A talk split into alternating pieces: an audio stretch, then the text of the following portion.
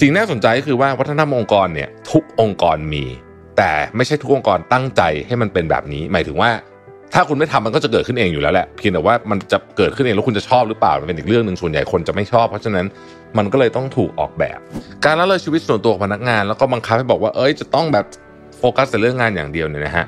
ท้ายที่สุดแล้วพนักงานเขาจะรับแบกปัญหาส่วนตัวและปัญหาเรื่องงาน อยู่ตัวคนเดียวอะมันก็จะเรื้อรังไปสู่ปัญหาสุขภาพจิต ผลสำรวจการหลอกเผยเห็นว่าพนักงานกว่า 53%เผชิญปัญหาด้านการเงิน 76%เผชิญปัญหาด้านสุขภาพกายสุขภาพใจ ในบรรดาพนักงานเหล่านั้นเนี่ยมีพนักงาน 85%ที่แบบ engagement กับงานคือหลุดไปเลยแบบเหมือนแบบเป็นซอมบี้โหมดเอาว่าตัวเลขอะมันชี้ชัดเหมือนกันว่าเออเรื่องนี้เป็นประเด็นที่ใหญ่ แล้วก็คนเป็นกันเยอะ Mission to the Moon Podcast brought to you by Shutterstock สร้างสรรค์อย่างมั่นใจขับเคลื่อนด้วยพลัง AI ตามจินตนาการ เปลี่ยนไอเดียเป็นความสำเร็จ ได้วันนี้ที่ Number 24 ผู้ให้บริการ Shutterstock ในประเทศไทยแต่เพียงผู้เดียว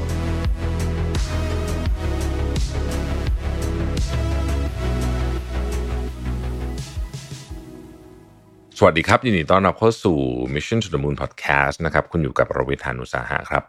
วันนี้เนี่ยนะฮะเราจะมาพูดถึงเรื่องของคุณภาพชีวิต ของพนักงาน เป็นพนักงานก็ฟังก็ดีนะครับ เป็นผู้บริหารฟังก็ดีนะฮะ HR ยิ่งน่าฟังมาก ๆ วันนี้เนี่ยเรารวบรวมบทความมาจาก 6 แหล่งด้วยกันนะฮะบทความแรกเนี่ยนะครับมาจาก The Skill Portal นะฮะ This is what happens when companies ignore employee well-being นะครับบทความที่ 2 มาจาก Wellness Works นะฮะ The importance of investing in employee well-being for business success นะครับ บทความที่3มาจาก Life Works นะฮะ Employee well-being is critical to business success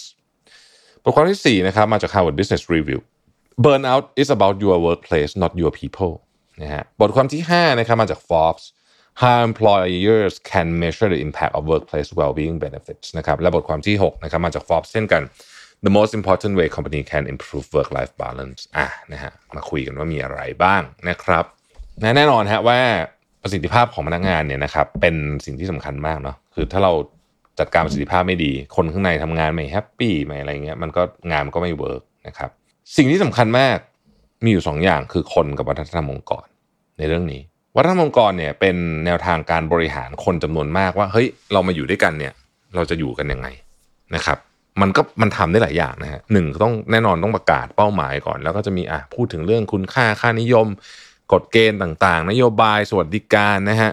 รวมไปถึงการจัดกิจกรรมต่างๆ วิธีการออกแบบแรงจูงใจ และการลงโทษเรียกว่า carrot and stick นะอะไรพวกนี้เนี่ยมันก็จะรวมๆกันมาเป็นวัฒนธรรมองค์กร ผู้บริหารทำตัวยังไงรวมกันหมดนะครับสิ่งน่าสนใจก็คือว่าวัฒนธรรมองค์กรเนี่ยทุกองค์กรมี แต่ไม่ใช่ทุกองค์กรตั้งใจให้มันเป็นแบบนี้ หมายถึงว่า ถ้าคุณไม่ทำมันก็จะเกิดขึ้นเองอยู่แล้วแหละเพียงแต่ว่ามันจะเกิดขึ้นเองแล้วคุณจะชอบหรือเปล่ามันเป็นอีกเรื่องหนึ่งส่วนใหญ่คนจะไม่ชอบ เพราะฉะนั้นมันก็เลยต้องถูกออกแบบ วัฒนธรรมองค์กรเนี่ย มันก็มีหลายมุม แต่ถ้าเราตั้งคำถามนี้ก่อนนะคำถามคือ ถ้าวัฒนธรรมองค์กรที่ละเลยชีวิตส่วนตัวของพนักงาน หรือละเลยคุณภาพชีวิตของพนักงานจะเป็นยังไงอะนะฮะมันจะเป็นยังไง เราก็จะมาตอบคำถามนี้กันนะครับหนึ่งในการศึกษาของสมาคมจิตวิทยาอเมริกันเนี่ยแสดงให้เห็นว่าการละเลยคุณภาพชีวิตหรือชีวิตส่วนตัวของพนักงาน เพิ่มต้นทุนด้านสาธารณสุขนะครับ โดยเฉลี่ยแล้วเนี่ยส่งผลต่อเศรษฐกิจอย่างในสหรัฐอเมริกาเนี่ยห้าแสนล้านดอลลาร์ต่อปี สอดคล้องกับข้อมูลของ WHO ที่บอกว่าปัญหาสุขภาพจิต หรือว่าโรคซึมเศร้าวิตกกังวลอะไรแบบนี้เนี่ยนะฮะส่งผลกระทบต่อเศรษฐกิจโลกมหาศาลในในเชิงของตัวเลขนะครับเพราะว่ามนุษย์เนี่ยมีมิติซับซ้อนนะฮะแล้วก็แล้วก็การทำเป็นเหมือนกับว่าเออเรื่องนี้แบบไม่จะไม่เกิดขึ้น เช่นแบบ เราไม่ค่อยสนใจมากว่าพนักงานสุขภาพจะเป็นยังไงเนี่ยมันมันเมินเฉยแล้วก็ทับถม นะฮะไม่ไม่ไม่เกิดประโยชน์ที่ดี เพราะฉะนั้นการสนใจเรื่อง well-being เป็นเรื่องสำคัญ เรื่องส่วนตัวก็เช่นเดียวกัน การละเลยชีวิตส่วนตัวของพนักงาน แล้วก็บังคับให้บอกว่าเอ้ยจะต้องแบบโฟกัสแต่เรื่องงานอย่างเดียวเนี่ยนะฮะท้ายที่สุดแล้วพนักงานเขาจะรับแบกปัญหาส่วนตัวและปัญหาเรื่องงาน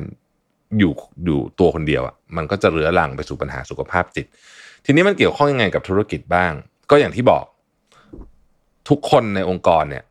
ถ้าทำงานไม่เต็มประสิทธิภาพ งานมันก็ไม่ ไม่ได้อย่างที่เราตั้งใจได้ ถ้าเราเปรียบเทียบคนนะ ที่มีปัญหาเรื่องสุขภาพมีปัญหาเรื่องสุสขภาพสุขภาวะโดยรวมมีปัญหาเรื่องชีวิตส่วนตัว มันเหมือนกับคนที่มีสนิมนะถูกกัดกัดกร่อนอยู่ข้างในนะฮะอันในที่สุดมันก็นะมันก็ไม่ดีอะนะครับ คือสนิมอะพูดถึงสนิมเป็นการเปรียบเทียบเนาะ สนิมเนี่ยไม่ได้โผล่มาให้เห็นเป็นรูปธรรมตั้งแต่แรกนะครับ แต่มันจะแฝงตัวอยู่ในรูปแบบของพนักงานที่หมดไฟร้แรงจูงใจในการทำงาน ไม่อยากตื่นมาทำงานตอนเช้าจำนวนวันลาที่สูงขึ้น อัตราการลาออกสูง ประสิทธิภาพการทำงานลดลง ในจุดนี้ผู้ประกอบการอาจสับสนว่า ก็เห็นพนักงานทำงานอยู่อะแต่ว่าทำไมงานมันไม่ออกนึกออกไหมฮะคือมีการทำงานแต่เอาพุทไม่มา หรือเอาพุทไม่ได้ที่ตั้งใจไว้ ผลสำรวจจากแกลลอบน่าสนใจ ผลสรวจจากแกลลอบเผยให้เห็นว่าพนักงานกว่า 53%เผชิญปัญหาด้านการเงินนะครับตรงกันกับข้อมูลจาก Forbes ที่กล่าวว่าคนรุ่นใหม่โฟกัส กับความมั่นคงด้านการเงินมากขึ้น หลังจากการระบาดของโควิด -19 76%เผชิญปัญหาด้านสุขภาพกายสุขภาพใจนะครับในบรรดาพนักงานเหล่านั้นเนี่ยมีพนักงาน 85%ที่แบบ engagement กับงานคือหลุดไปเลยแบบเหมือนแบบเป็นซอมบี้โหมดเอาว่าตัวเลขอะมันชี้ชัดเหมือนกันว่าเออเรื่องนี้เป็นประเด็นที่ใหญ่ แล้วก็คนเป็นกันเยอะนะครับ American Psychology Association ยังได้เปิดเผยให้เห็นอีกว่าเมื่อคำนวณแล้วเนี่ยความเครียดจากการทำงานเนี่ยนะฮะที่มากเกินไปเนี่ยทำให้ประสิทธิภาพการทำงานเนี่ยอย่างในอเมริกาเนี่ยสูญเสียไป 550 ล้านวันต่อปีนะฮะแล้วก็เป็นเหตุให้คนหมดไฟ 2.3 เท่านะครับลาป่วยเพิ่มขึ้น 63%นะฮะและจำนวนมากเนี่ยไปจบลงแบบค่อนข้างร้ายแรง เหตุผลที่คุณภาพชีวิตของพนักงานเป็นเรื่องสำคัญ อีกเรื่องหนึ่งก็คือการผลัดเปลี่ยนเจเนอเรชันโดยตอนนี้พนักงานกลุ่มเด็กๆเมลเลนเนียลกำลังเข้ามาเป็นกำลังสำคัญนะครับ แล้วก็กลุ่มนี้เนี่ยนะฮะมีมีสภาวะทางอารมณ์ที่น่าสนใจนะครับ Psychology Today บอกว่ากลุ่มคนมิลเลนเนียลเนี่ยนะฮะที่ตอนนี้เป็นกำลังหลักสำคัญของการทำงานของสภาเอ่อของที่ทำงานของเราเนี่ย 17%มีอาการซึมเศร้า 14%มีอาการวิตกกังวล แล้วก็ 33%มีความบกพร่องทางร่างกายและจิตใจ แสดงให้เห็นว่าปัญหาส่วนตัวของพนักงาน โดยเฉพาะเรื่องสุขภาพสุขภาวะโดยรวมนะครับ กลายเป็นอุปสรรคที่ทำให้ธุรกิจดำเนินได้ไม่เต็มประสิทธิภาพ ทีนี้เราจะปรับตัวยังไงดีในเรื่องนี้นะครับการศึกษาเกี่ยวกับผลกระทบของสุขภาพจิต และคุณภาพชีวิตในที่ทำงานจาก Life Works เนี่ยนะฮะเขาไปสัมภาษณ์บริษัทใหญ่ๆไปสัมภาษณ์ CEO นะฮะ20คนนะครับที่บริษัทเหล่านี้เนี่ย มีพนักงานเกินพันคนทุกบริษัท ผู้บริหารเกือบทั้งหมดเนี่ยนะครับ ก็บอกว่าเออคุณภาพชีวิตพนักงานเป็นเรื่องสำคัญนะฮะ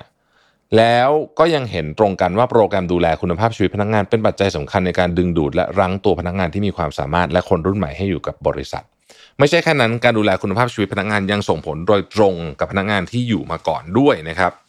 ผู้เข้าร่วมสัมภาษณ์คนหนึ่งเนี่ยยังกล่าวว่าปัจจุบันเนี่ยการดูแลคุณภาพชีวิตพนักงานเป็นหนึ่งในสิ่งที่พนักงานคาดหวังให้บริษัทมีมากกว่าผลประโยชน์ธรรมดาทั่วทั่วไป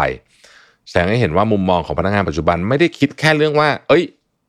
ดูแค่เบนฟิตเฉยๆ แต่ได้มองว่าคุณภาพชีวิตเป็นเรื่องหลักเป็นมาตรฐานเป็นส่วนสำคัญในการตัดสินใจเกี่ยวกับองค์กรนั้นๆนะครับ ไม่ใช่แค่ความเห็นจาก CEO แต่บริษัทยักษ์ใหญ่จำนวนมากก็เล็งเห็นถึงความสำคัญของการดูแลคุณภาพชีวิตพนักงานนะครับ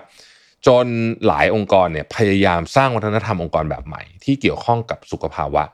ยกตัวอย่าง Google นะครับ Google เนี่ยนะครับให้ไปเจาะประเด็นเรื่องเกี่ยวกับมีที่นอนกลางวันไหมนะฮะสิทธิการลาคลอดบุตรแบบรับเงินเดือน อันนี้มีอันนี้หลายบริษัทก็มีอยู่แล้วนะฮะ สนับสนุนเรื่องของการแบบออกกำลังกายแบบ feel ประมาณนี้นะฮะซึ่ง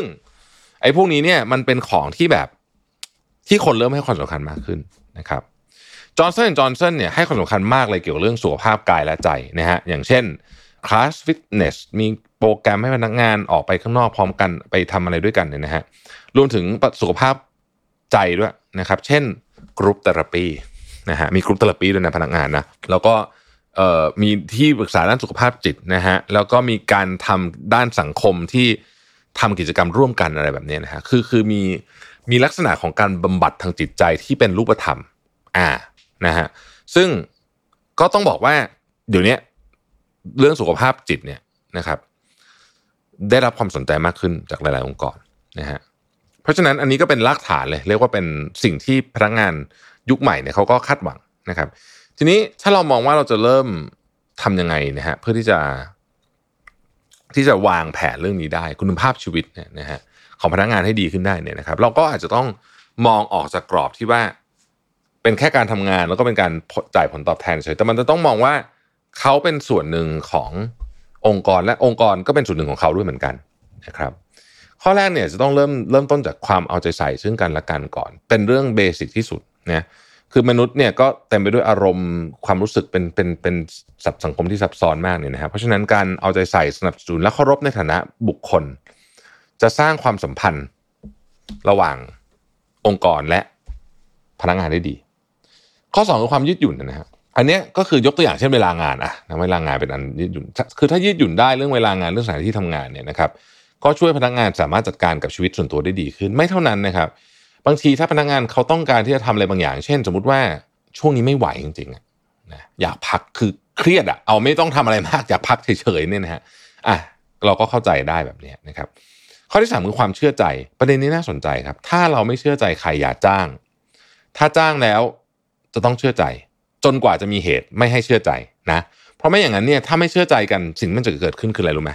มันจะเกิดกฎเกณฑ์บ้าบออะไรออกมาเต็มไปหมดเลยฮะเออ แล้วมันก็จะทำให้คนที่เขาทำงานดีๆ อยู่ที่เขาควรจะต้องทำงานง่ายๆทำงานยากไปด้วยนะครับ อันที่สี่เนี่ยนะฮะ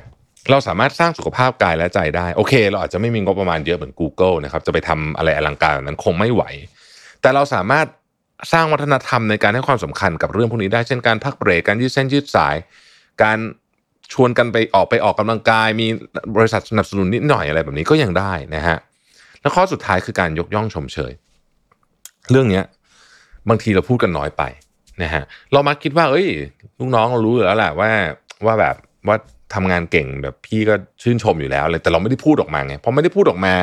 เอาจริงนะครับ บางทีคนเรามันต้องการแบบนี้เหมือนกันนะครับ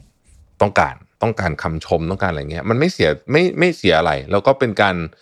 เป็นการย้ำว่าเขามาถูกทางแล้วนะครับ ทีนี้การสร้างวัฒนธรรมองค์กรเรื่องเนี้ยไอ้เรื่องดูแล สุขภาวะของพนักงานเนี่ยมันก็ไม่มีแบบตายตัวหรอก เพราะว่าแต่ละธุรกิจก็มีงบประมาณและความพร้อมที่ต่างกันนะครับ แต่กำลังจะบอกว่าเนี่ยเป็นหนึ่งใน culture ที่คุณควรจะเอาไปใส่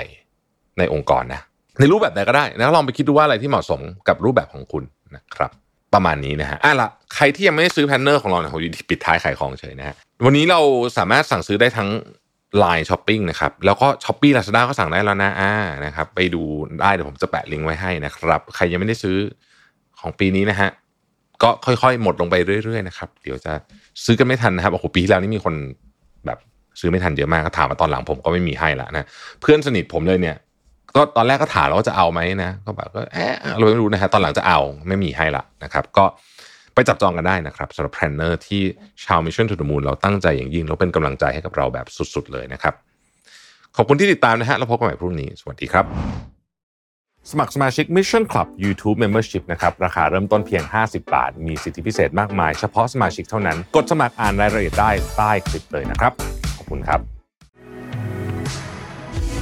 Mission to the Moon Podcast Presented by Number 24 ผู้ให้บริการ Shutterstock ในประเทศไทยแต่เพียงผู้เดียว ให้การใช้งานลิขสิทธิ์เป็นเรื่องง่าย ทุกการใช้งานสร้างสรรค์อย่างมั่นใจให้ Number 24 Shutterstock ตอบทุกการใช้งานคอนเทนต์